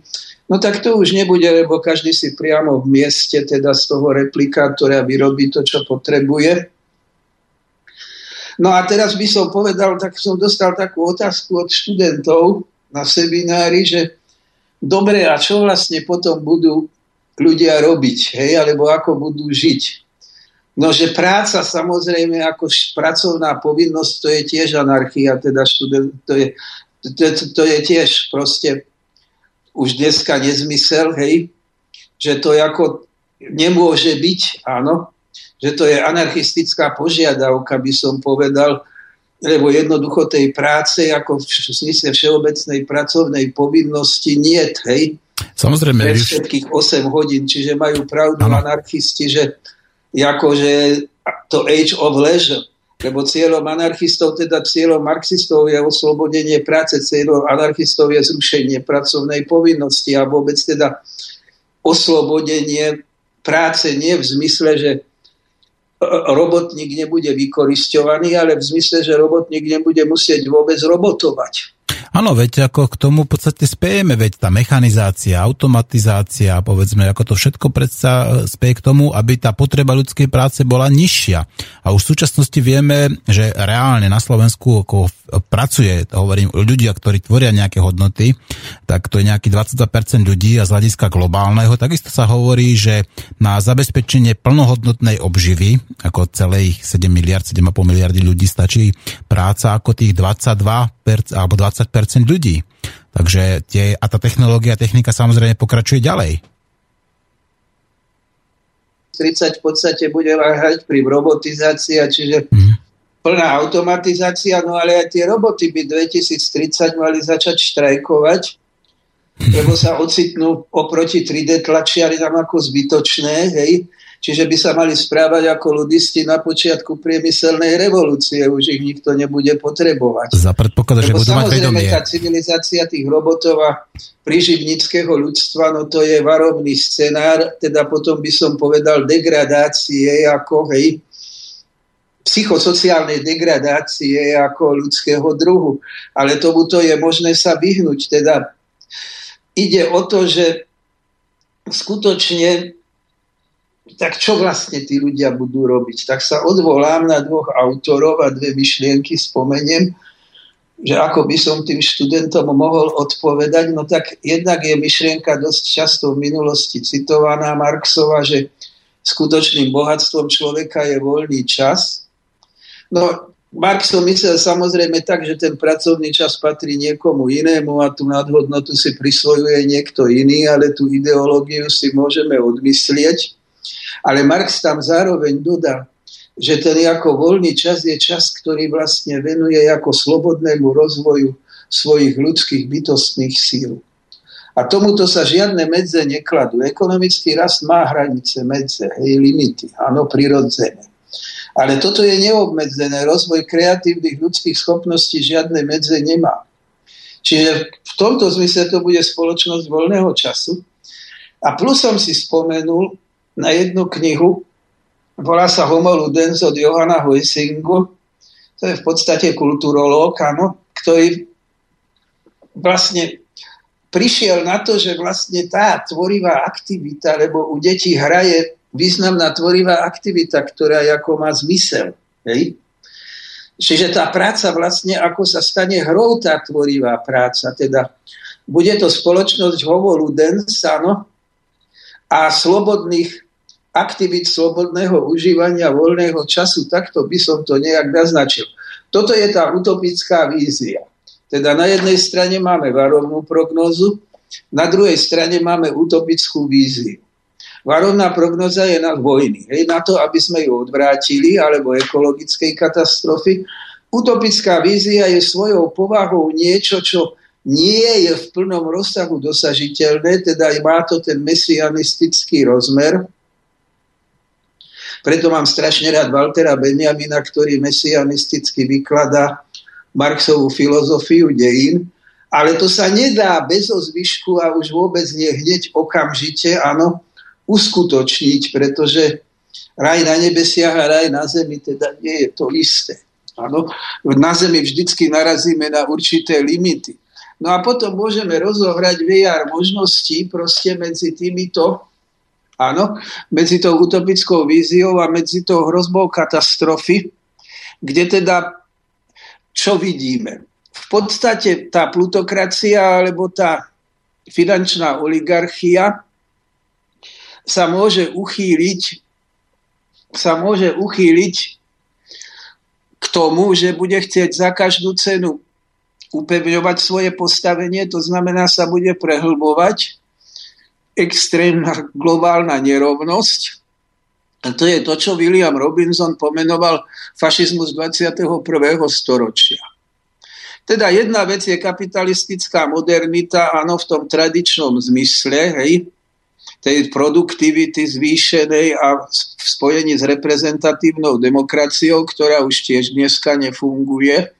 Dnes už hovoria, pravda, aktivisti, že my sa budeme reprezentovať sami a vyslovujú nedôveru politickej triede. A druhá je potom tá konzervatívna, by som povedal, konzervatívny spôsob modernizácie, to je nejaká sofistikovanejšia podoba fašizmu, lenže Predstavte si, že by Tretia ríša mala k dispozícii na kontrolu ľudí výdobytky technické, ktoré máme k dispozícii dnes. No, že to proste si uvedome, že naozaj tá totálna kontrola, áno, že v poste to bude operovaný ten čip, áno, a hotovo. Hej. To si ani Orwell nevedel predstaviť. Jeho technická fantázia končí pri televíznej obrazovke. Takže toto by bol ten pesimistický scenár, ale veľmi pravdepodobný. Samozrejme s tým, že táto elita fašistická, pravda, keď bude cítiť svoje postavenie ohrozené, tak nezaváha a rozpúta tú vojnu. No a potom samozrejme by sme mohli začať hovoriť o tom, že o nejakej postupnej transformácii. Ja som celkom rád, že tu nejak len na začiatku raz padlo slovo revolúcia a ďalej sme už ako o revolúcii nehovorili. Nakoniec predpokladám, že posledná pesnička bude práve o tom, kde vlastne Beatles varujú pred doktrinárstvom revolucionárov. Teda ja som sa nijako nesnažil ponúkať revolúciu ako východisko, najmä nie v tom klasickom zmysle, čo sa teda stotožňuje proste, že trieda o sebe sa zmení na triedu pre seba a že tým, že zvrhne vládnúcu triedu, tak oslobodí nielen seba, ale celú spoločnosť. No to sa neosvedčilo a navyše tá avantgarda, tá strana, tá v podstate sa stala konzervatívnou. Dalo by sa povedať, že pôsobí protirevolučne, Áno, reálny socializmus krachoval z toho istého dôvodu, z akého krachuje aj neoliberalizmus, že aj washingtonský konsenzus je ekonomický nezmysel rovnako ako ním bol koncept reálneho socializmu. Takže tu nám máme potom vlastne, že tá partokracia bola reakčná, čiže ten pôvodný zámer všetku moc Sovietom, ten by bol krásny, áno. Teda samozpráva. K tomu sa treba vrátiť. Ak má byť ideou nejakých súčasných revolucionárov, ktorých vôbec nevyzývam na násilnú revolúciu alebo na vedenie triedného boja, tak tou ideou revolučnou, s ktorou by mali vystupovať, a to, ako som naznačil, už raz do určitej miery dávam zapravdu anarchistom, je tá idea samozprávy. Lebo čo iné mali byť soviety, ale soviety rady. Hej? Chceli to v Katalánsku, no tak tam potom v podstate v rámci teda španielskej občianskej vojny tí socialisti boli takého anarchistického razenia, aj ten Eric Arthur Blair, áno. Ale potom stalinisti ich kruto potlačili vlastne. Hej. Tamto ako, tí ako verní kominterne proste, hej, tí ich v podstate kruto potlačili vojensky a ich tam popravili a tak ďalej, áno. Lebo Stalin ich dezavuoval ako trockistov, hej. Takže konečne toto inak to chcela pôvodne Parížská komúna. Toto, hej. No, že sa im to nepodarilo, to je jasné a ani nemali čas na to. Hej. Ale k tomuto sa vrátiť, že skutočne sme, ja si myslím, dospeli. To znamená, aj reprezentatívna demokracia je pase, áno. Teda export demokracie do iných kultúrnych okruhov, na to zabudníme. Ale v podstate samozpráva a celú knižku sme o tom napísali, ktorá sa volá Revolúcia alebo transformácia. Teda, že v podstate medzi revolúciou a transformáciou sú také prechody. Hej? Že transformácia, postupné zmeny, ale tými postupnými zmenami môže dôjsť k novej kvalite. A že už sa to bude javiť potom tá transformácia ako revolučná. Mm-hmm. Napríklad vyhlásime nepodmienený základný príjem a tým pádom zložitý systém sociálnych podpor je zbytočný. Teda inak povedané, tá samozpráva by mala byť založená na elementárnom práve na ľudskú dôstojnosť, teda neviazať pracovnú povinnosť na to, aby mal človek zabezpečené proste určité minimum existenčných prostriedkov. Takže v tomto prípade už tieto zmena síce ako postupná, alebo keby sa zaviedla, už sa o tom uvažuje, to by nová daň, ktorá by obmedzila finančné transakcie, ktoré nemajú vzťah k reálnej ekonomike fyzickej. No ale tá transformácia by v konečnom dôsledku bola zásadnou, teda revolučnou transformáciou. Áno? Pán docent... Čiže môže byť transformačná revolúcia, alebo môže byť revolučná transformácia. Alebo postupné zavádzanie by... princípov ekonomickej demokracie. Uh-huh. Pán docent, kde by tá transformácia, povedzme, mala začať? Alebo kde tá transformácia teda začne podľa vás? Myslím tým z hľadiska globálneho. No toto je veľmi ťažká otázka, poviem svoj názor. Nemyslím si, že viem dať nejaké vyčerpávajúce odpovede. No tak musíme teda, ja, musíme to povedať teda takto, no tak Parížská komuna, ako to pekne vyjadril Alan Badiou, ten historický význam má v tom, že vlastne, a ona bola udalosťou, aj keď bola potlačená a trvala krátko, hej, lebo prvý raz ako chudobný, alebo teda tá utláčaná trieda dokázala, že môže vládnuť, áno, alebo dokonca nabrala odvahu k tomu, aby sa teda zmocnila vlády. Čiže toto sa stalo. No tak, francúzska revolúcia, americká revolúcia, ruská revolúcia. No, ruská revolúcia v podstate nastolila, lebo tie zámery, áno, francúzska revolúcia sa môže odvolať na to, že nastolila teda e, buržoázny parlamentarizmus, hej, demokratické zriadenie, áno. Ruská revolúcia tak toto nám nezanechala, hej. Tá nastolila diktatúru proletariátu, že? východnú verziu modernity. Hmm. Že konec koncov neexistuje len západný spôsob modernity, ale existujú aj iné. Áno, ruský, čínsky a tak ďalej, hej, indický. Áno. Toto nastolila v podstate oktobrová revolúcia, pretože ten Lenin, keď povedal soviety plus elektrifikácia, tak o to tomu išlo, o tú modernizáciu. No a teraz tu máme ako možnosť postupne transformovať Áno, lebo ten nový spôsob výroby sa tak či tak, alebo nový spôsob tvorby bohatstva presadzuje. A teraz, tu, a teraz, sa, a teraz je tu požiadavka tých marginalizovaných alebo vylúčených, že my chceme byť započítaní. To znamená, my, aby sa s nami počítalo. To je požiadavka politická. Čiže ja teraz očakávam, že ak nedôjde k tej represii, teda fašizmus 21. storočia, tak potom sa budú prehlbovať tieto požiadavky, ktoré idú proti depolitizácii. Áno, lebo depolitizácia a povedzme prekarizácia práce, no to je novodobé otroctvo, tak vlastne tú väčšinu spoločnosti marginalizujú, vylúčujú. Hej?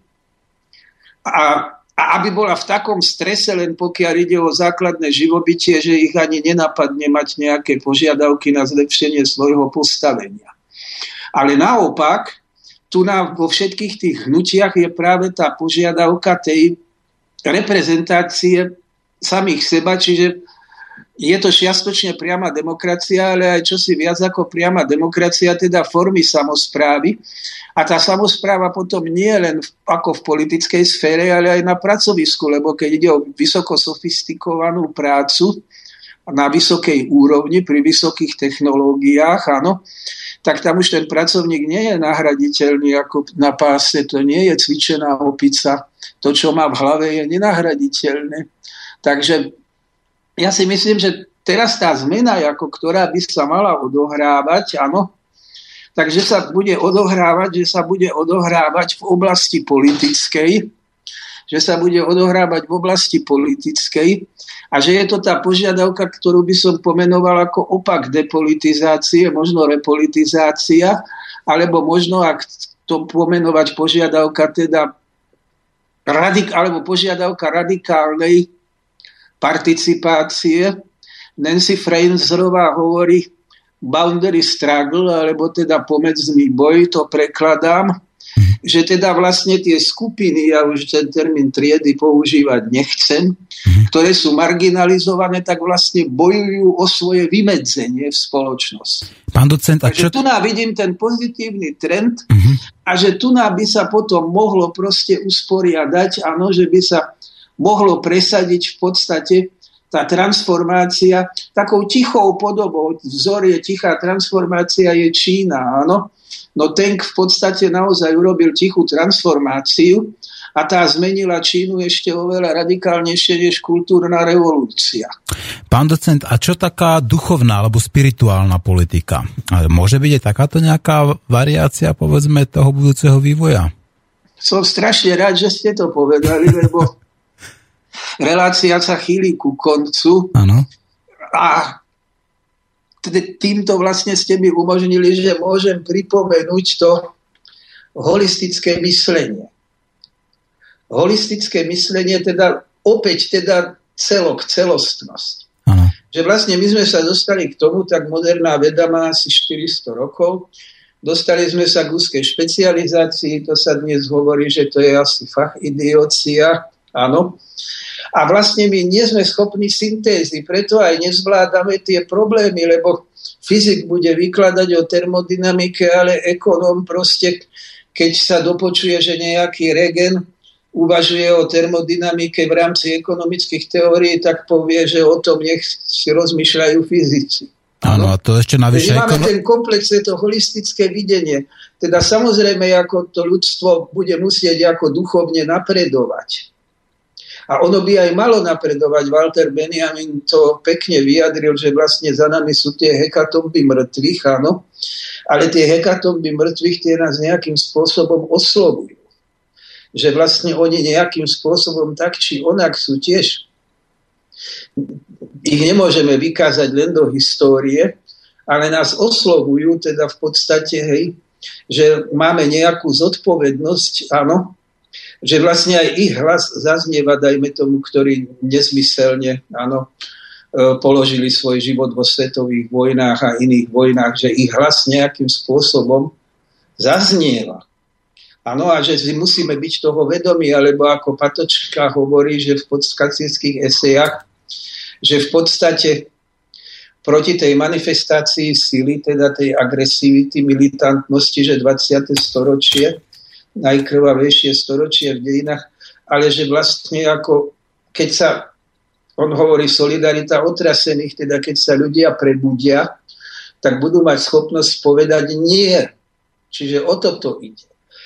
Že nejako zabojovať o tú lepšiu budúcnosť v tom zmysle, že každý sa môžeme nejakým spôsobom pozitívne angažovať samozrejme niekto viac a niekto menej.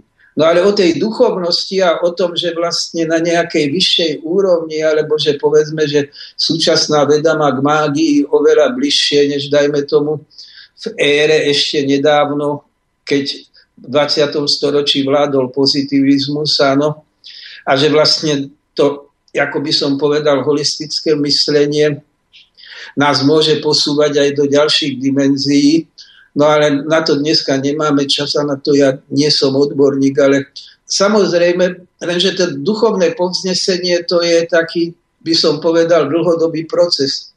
Lebo to je nezmysel tvrdiť, že naraz sa zrodí po revolúcii nejaký nový človek. No tak to absolútne nie.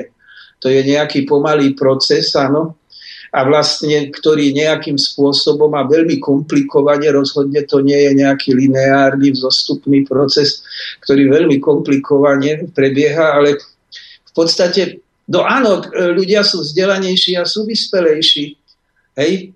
A preto napríklad kladú také požiadavky ako repolitizácia. Áno, teda nejaký takýto vzostup tu ná je. A vlastne samozrejme mali by sa uvoľniť cesta k tomu, že tie mohutné prostriedky technologické, ktoré máme, aby slúžili k tomu duchovnému zdokonalovaniu ľudstva. No, mali ste pravdu, že naša relácia sa pomaličky blíži k, k záveru. Som veľmi rád, že ste spomenuli práve aj také tie duchovné aspekty, a, povedzme, toho našeho budúceho vývoja. No, Uvidíme, ako to bude s tou ľudskou evolúciou. Určite je to kontinuálny proces a pokiaľ ľudský druh ako homo sapiens sapiens bude existovať, tak bude neustále podliehať týmto evolučným zákonom alebo zákonom evolúcie. Na druhej strane uh, môžeme povedať, že uh, slova slovenskej hymny sú pravdivé. Slovensko zatiaľ tvrdo spí. Čo myslíte? Slováci prebudzajú sa tiež a uvedomujú si, čo sa deje okolo nich, čo sa deje na tom globálnej úrovni a že systém, v ktorom žijeme, je neudržateľný a seba deštruktívny? No, ja myslím, že si to uvedomuje len malá časť, ale ja by som nepovedal, že to je špecifický problém len Slovákov, pretože koniec koncov od roku 2008 je jasné od krízy, že neoliberálny systém proste skrachoval. Ďalšia kríza samozrejme, pretože systémové príčiny krízy neboli odstránené, je na obzore, ja si dovolím odhadovať, tak v podstate pred rokom 2020 to môže kulminovať, áno, a tie krízy budú prichádzať vo vlnách, lebo tu sme si len vykúpili čas tým dotovaním bank, takže ide o to, že naozaj, aby sme toto prekonali, teda inak povedané, aby sme sa zobudili zo sna konzumnej spoločnosti, ale to nevzťahujme samozrejme len na Slovákov, to môžeme povedať celoplanetárne, alebo pri najmenšom si dovolím pre tú vyspelejšiu časť sveta, teda na tú časť sveta, v ktorej vládne globálny kapitalizmus. Zobuďme sa konečne zo sna konzumnej spoločnosti, lebo inak to prebudenie bude drastické. Pán docent, veľmi pekne vám ďakujem za vaše slova, ktoré ste povedali našim poslucháčom. Pevne verím, že nie ste posledný krát hosťom nášho rádia a pevne verím, že ešte stále máte dostatok informácií a dostatok tém, o ktorých by ste mali porozprávať našim poslucháčom. Príjmete aj ďalšie pozvanie, keď, keď bude možné? Určite sa dohodneme rád. Veľmi pekne ďakujem. No, náš čas vypršal a zahráme si nakoniec ešte jednu pesničku. Tentokrát to bude znova John Lennon, ale bude to pesnička Imagine. Dobre, pán, pán docent? No myslím, že tiež sa hodí proste na povzbudenie Áno. predstavivosti.